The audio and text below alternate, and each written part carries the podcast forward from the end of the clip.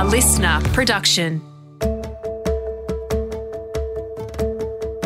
This is From Zero Conversations with Business Founders.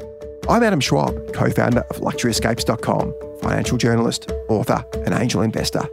With my best mate from school, we co founded Luxury Escapes, and the business has grown to turn over almost a billion dollars annually.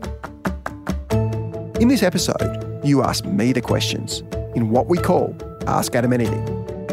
If you're a budding entrepreneur, established founder, or business professional and want to ask us a question, please send a voice recording to info at fromzeropodcast.com and we'd love to get you on the show. Now, on to our first question. Hi, Adam. It's Michael from Melbourne. I know most investors say they want a warm introduction, but I was wondering whether you think there is any merit in reaching out cold to a potential investor, and if so, how you would recommend it be done.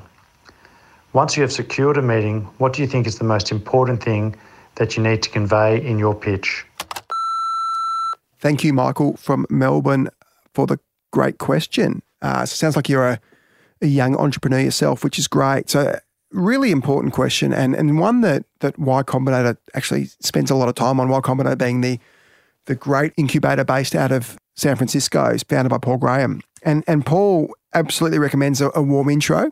Uh, and, and just to define what a warm intro is, a warm intro is when you you get an introduction to someone, usually an investor, from another person who knows that person, uh, and it's it's a it's a much much better way to to get that person's attention. Uh, I get lots of cold and lots of warm, warm intros. You, you're far more likely to to speak to someone in a warm intro doesn't mean you always will. And often I'll get a warm intro, and sometimes the, just the, the investment might not be for me. I don't want to waste the founder's time uh, at all. I often I'll often say up front, this is an investment for me. Happy to speak to the founder still, but maybe look somewhere else if, if all they want is money. Uh, and often the founders, to their credit, will still want to take a meeting and, and get some guidance. But warm intros are always preferable, and a great way to get a warm intro is just to, to look through mutual contacts and, and it's a pretty small world, the, the founder investment community. So you can usually find a warm intro. Uh, and if you can absolutely do one, it's far, far more effective than a cold intro. That said, and to your question, you can't always get a warm intro.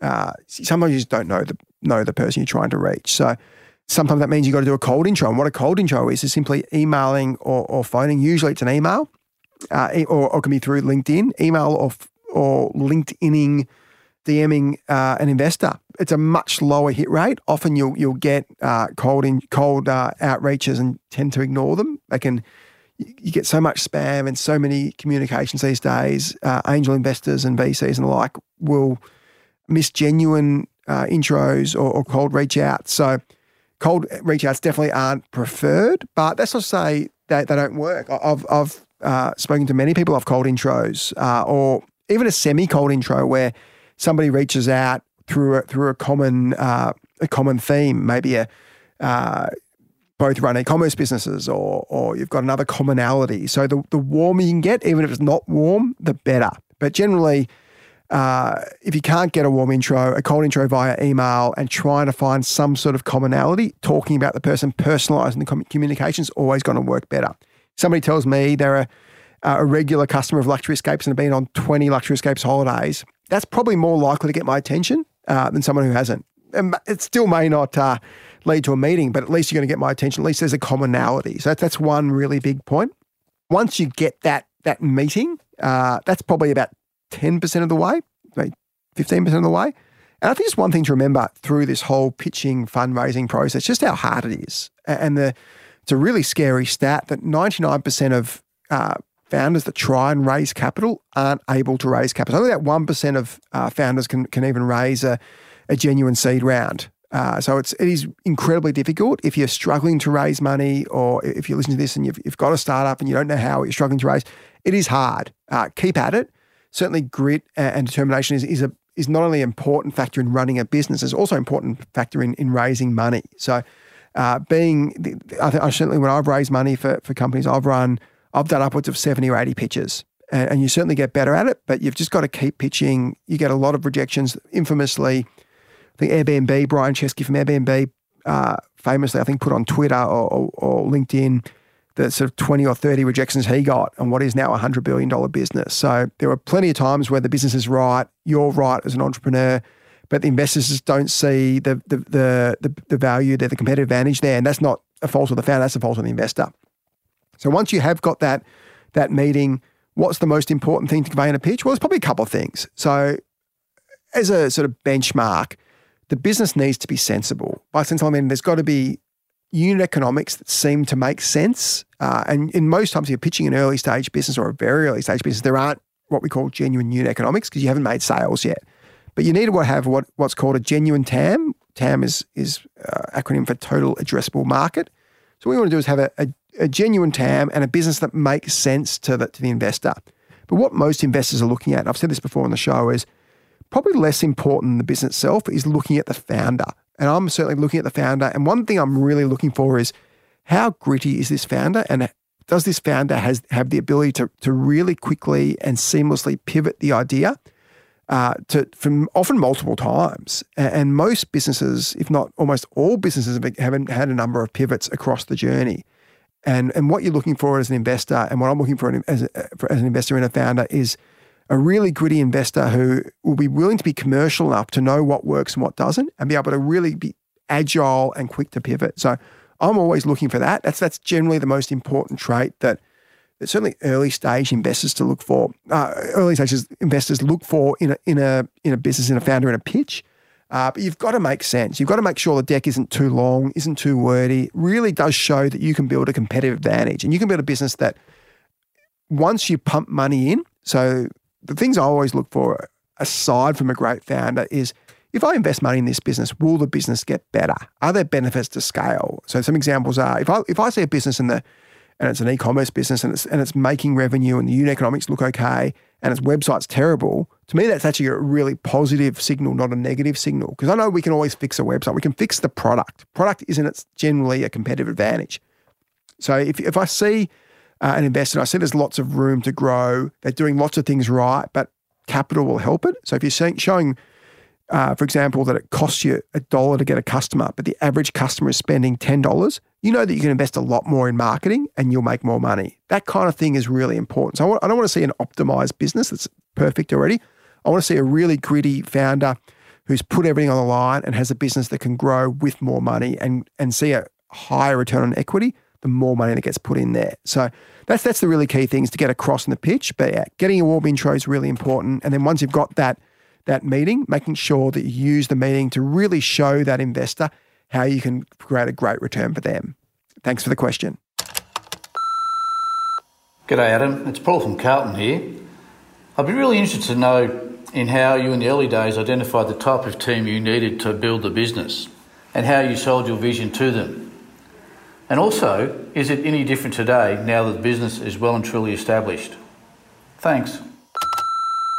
Thank you, Paul from Carlton, I think it was. Three really good questions there and really important questions for, for anyone starting a business or, or growing a business. Uh, team is absolutely the differentiator between, especially at an early stage, between great businesses and businesses just don't make it. And certainly from our experience, whenever I invested in a, in a business, the team is what creates the difference. Uh, if I hark back to our team, and that t- and, and the types of people you need in the team absolutely change as the business grows. And, and you sort of touched on that in your question, but in the early days of a business, you need a really need really smart commercial generalists. So people who can do everything.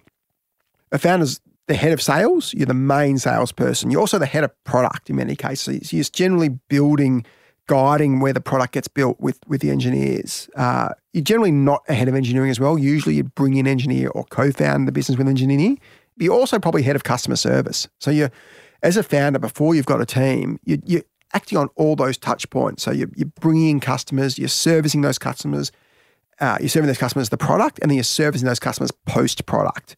And you need a team that can really adapt alongside that super fast pace. So having a a team of, of people who, and these people generally who you hire early days aren't super expensive resources because you simply don't have the money to pay two, three, four, five hundred thousand dollars a year, or in the case of, of Silicon Valley Valley businesses now, even more than that. So, what you tend to do is find really smart, uh, gritty, hard running generalists who can problem solve and have heaps of initiative and can help you as founder or your founding team achieve those early goals. And that's working with customers, creating a product, getting that product to market, and iterating really quickly on that product.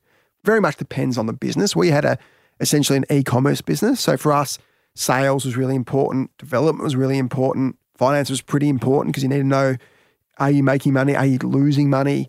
Uh, there's lots of uh, elements of the business that are important. There's there's quite a few elements that you can do as a as a founder. So the team you have initially uh, is very different to the team you have five or ten years down the track. Sometimes those people, like a founder, can grow with the business, but in many cases, and probably in most cases, uh, the early team tend to drift off two, three, four, five, six years down the track. And we've got we've got our business is about 12 years old. We've got a handful of people who've been with us 10, 11, 12 years.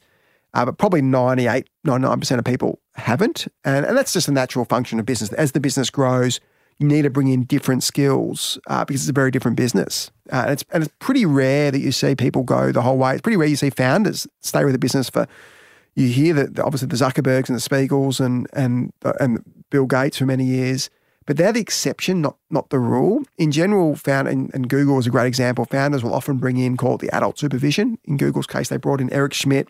Actually, not that long after they founded the business, probably only four or five years after Google started, they brought in that adult supervision. Sometimes it works really well. Uh, sometimes it doesn't work so well. It really depends on the skill set of the founder and is the founder able to grow the business as are the is the early team able to grow the business?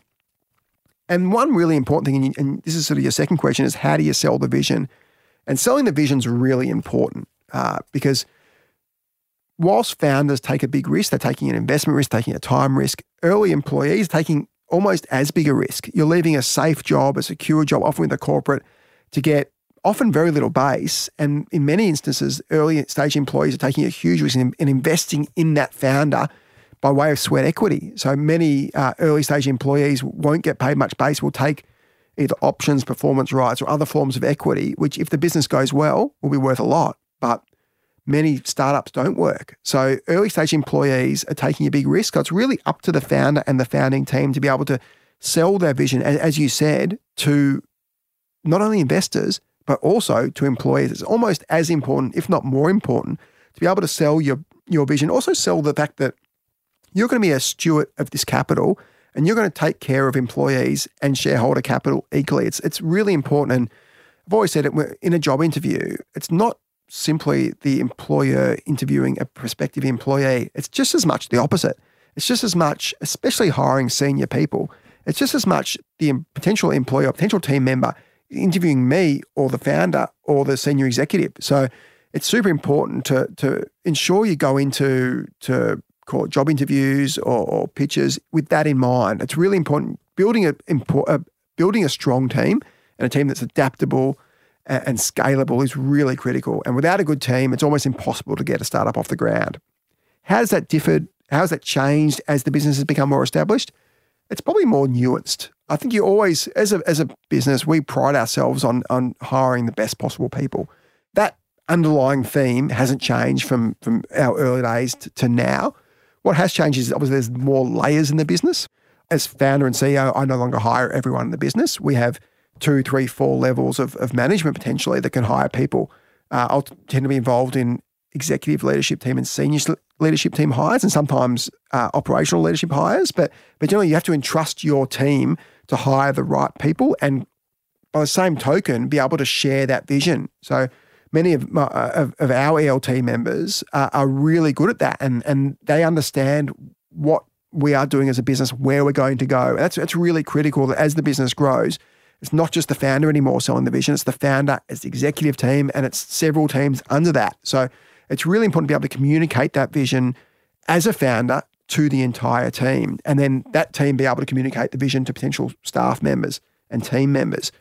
And in many cases, if, if you're uh, offering equity to team members, they need to be able to buy into the story exactly the same as an investor is because they're essentially buying into the company with their time. Uh, so you need to make sure that you're giving great value, giving a fair split so that, that whether you're giving options, whether you're giving performance rights, you're giving shares, that those shares are valued fairly on a risk adjusted basis. So you're giving employees a really good chance to align with with shareholders and make lots of money across the journey. And nothing, as a founder, nothing gives me more joy uh, or maybe serving customers really well. But other than that, nothing gives me more joy than seeing really long long term, loyal, incredible team members make millions of dollars as part of their journey. And that's that's sort of one really satisfying part of being a founder. So really good question, super important. Any founders or potential founders listening, there is nothing more important than building the right team, especially if you want to scale the business. So really good questions and being able to sell the business, sell the vision is a big part of that. G'day, Adam. I'm Kathy from Melbourne, enjoying your show. Um, I'm part of a healthcare startup down here, and um, we're in the process of looking at software transformation. We have a new business that we're potentially acquiring in the coming months, and we're looking at how we best integrate them into our established uh, business. We think it's a good opportunity for us to change over our software, but we do recognise that this is a huge undertaking on our part and that it could take up quite a lot of our time and, and impact on, on some of our other um, operations through the year. We're keen to know your thoughts on the timing of this process. Uh, is it one that you think we should just get on with and, and start up now, or one that we should hold off on for a while? And also, how do you think we could um, possibly best structure this process so that it enables our um, operations and, and doesn't hamper um, any of our service or our growth targets? Kathy from Melbourne. A lot of people from Melbourne today. Thanks. Thanks for your question. Uh, sounds like a really interesting business in the healthcare space, which is which has been just an incredible space over the past, certainly over the past few years during the pandemic. And, and it sounds like you're in a really interesting spot, uh, transforming the business with an acquisition. Uh, I think I've talked about in, in previous episodes, uh, buying businesses, whether you're a startup, whether you're an established business, is absolutely fraught with risk. I think something like, I think data shows around 80 to 90% of acquisitions fail and by, by, fail, I mean they simply just don't make money for the acquirer. It's generally a, it's just a, a, simple wealth transfer from acquirer to target. So, oh, no doubt you're considering that. That's that's probably the first major point within a business. And and, and your, your question actually really is a great example of why that happens. So you think you you do all this due diligence. You've got your business. You're buying competitor. You're buying a bolt on. You're, you're, you're, buying something in the same space. You, there's natural synergies. For example, when two businesses combine you don't need two CFOs, you don't need two CMOs, you, you, generally don't need two warehouses or factories. There is lots of what we call synergies and then costs that we can take and actually simply duplicated. So you think, well, how can takeovers not work when there's so much obvious expense synergy? And there's a couple of reasons. One's, one's cultural, uh, and that you, have got a really good business performing well. Chances are a target business is selling for a reason. And often a target business is selling because the business hasn't performed well. And it hasn't performed well, probably because the people aren't performing that well, or there's other inherent problems with the business.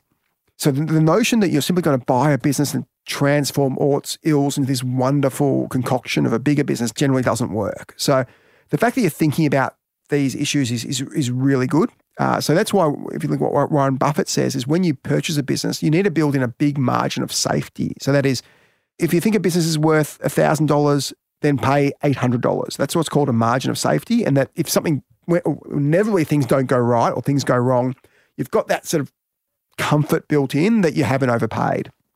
The two big risk areas, and we've done about 15 acquisitions, and the two biggest risk areas in any acquisition is people. And we just talked about people in a previous question and making sure you get the right people and keep the right people and keep the right people motivated. That's a really big one and one that we'd always focus a lot on. The other really big one is, is in technical and systems. And often a business will, even in the same industry, will have very different systems. So the notion that that you can simply just sort of put two businesses together quickly post merger generally doesn't work. So one really big thing to focus on is start your technical planning and preparation, even work before the acquisition actually completes. So usually you, you, the way an acquisition works is a CEO, another CEO, or a founder, another founder sort of come across each other and start talking, or a board starts talking, and there's usually a probably between two and 12 month period where you're negotiating this acquisition. And if you if you're reading the papers, you don't actually see this, but there's always a period of of call it a couple of months of kind of high level commercial negotiations. And then you go into legal negotiations and commercial stuff still being discussed in the background. Usually takes the legals take probably two or three months. And you sort of have the wrap up. So it's pretty rare to do an acquisition in less than six months from go to whoa. The, probably the quickest ones we ever did were some really small bolt ons in maybe three months, but often it would take six to 12 months. And often it's that first period of sort of getting to know each other and going through the motions that takes a long time. So during that period, that court three to nine month period, you can actually start a lot of the work then, especially the technical work. So what you really want to do is hit the ground running. Uh, it's a bit like a when you when you um, fit out a new office, you, you can often get a rent free period. That's a bit like a rent free period when you're sort of discussing. You can start you're doing DD. You actually start a lot of the work. So you get your, your technical team speaking to the target technical team if you can, and understanding what needs to be done. It sounds like you're updating your, your operating system, or it could be a CRM, or it could be an ERP. So CRM is a system like Salesforce, uh, and that's a, a way to record customer data, customer data. And an ERP is a system, effectively an accounting system. So you may have heard of Oracle or NetSuite or SAP. They're big ERPs, and that's used by any business that has stock needs an ERP essentially. And what an ERP does is tells you where your stock is, how much stock you've got, and how much profit you're making. And essentially, a big ERP like like Oracle or SAP or NetSuite can take years, and often does take years, and costs hundreds of thousands of dollars to implement. And often it's external consultants doing it for you. So an ERP integration is incredibly cumbersome. It's very costly. It's very important. You actually need this uh, as a business. We actually tried doing a NetSuite integration many years ago with a with a stock business we had. In the end, we sold that business, but it was an absolute disaster. We probably spent three years on it. Uh, incredible amount of time, incredible amount of money, incredible amount of resource, uh, huge opportunity cost, and never quite got there in the end. Uh, and eventually sold the business. So that was that has scarred us ever since then. But there is a, a very significant uh, investment there. Uh, and in terms of you asked about process, so what I, I, certainly wouldn't combine an acquisition and a big change in, in base software because each in of itself is very risky. Implementing a NetSuite or an Oracle or even a Salesforce is very costly, very risky, very easy to get it wrong, uh, whether you've got in-house expertise or using third-party consultants. Consultants more often than not stuff it up. Uh, in-house you can probably rely on more, but probably don't have the expertise. So it is incredibly difficult. Often goes wrong, almost always over budget. You very rarely hear of an ASX listed business to get an Oracle or a SAP integration done on budget. That pretty much never happens. Uh, so you can assume that's not going to work. Trying to overlay that sort of integration with a merger, uh, which has its own set of issues, is pretty much impossible. So probably the riskiest thing you could do, and in my mind, probably the most foolhardy thing you could do is try and do both at the same time. We did it once; it was an absolute failure with us. Uh, something to definitely avoid is overcomplicating things. I'd definitely try and bed the acquisition down. Use their existing systems, use your existing systems, and after the merge, as you work out your team structure, then slowly plan integrating systems. Uh, taking on biting off more than you can chew is almost a guaranteed surefire way to to uh, make the acquisition a disaster two key things to think about is how do you structure the team and how do you structure the systems and really methodically go through that. So you need to work out before you complete the uh, acquisition. These are the people who I'm going to keep day one. These are people who probably we can't keep, unfortunately.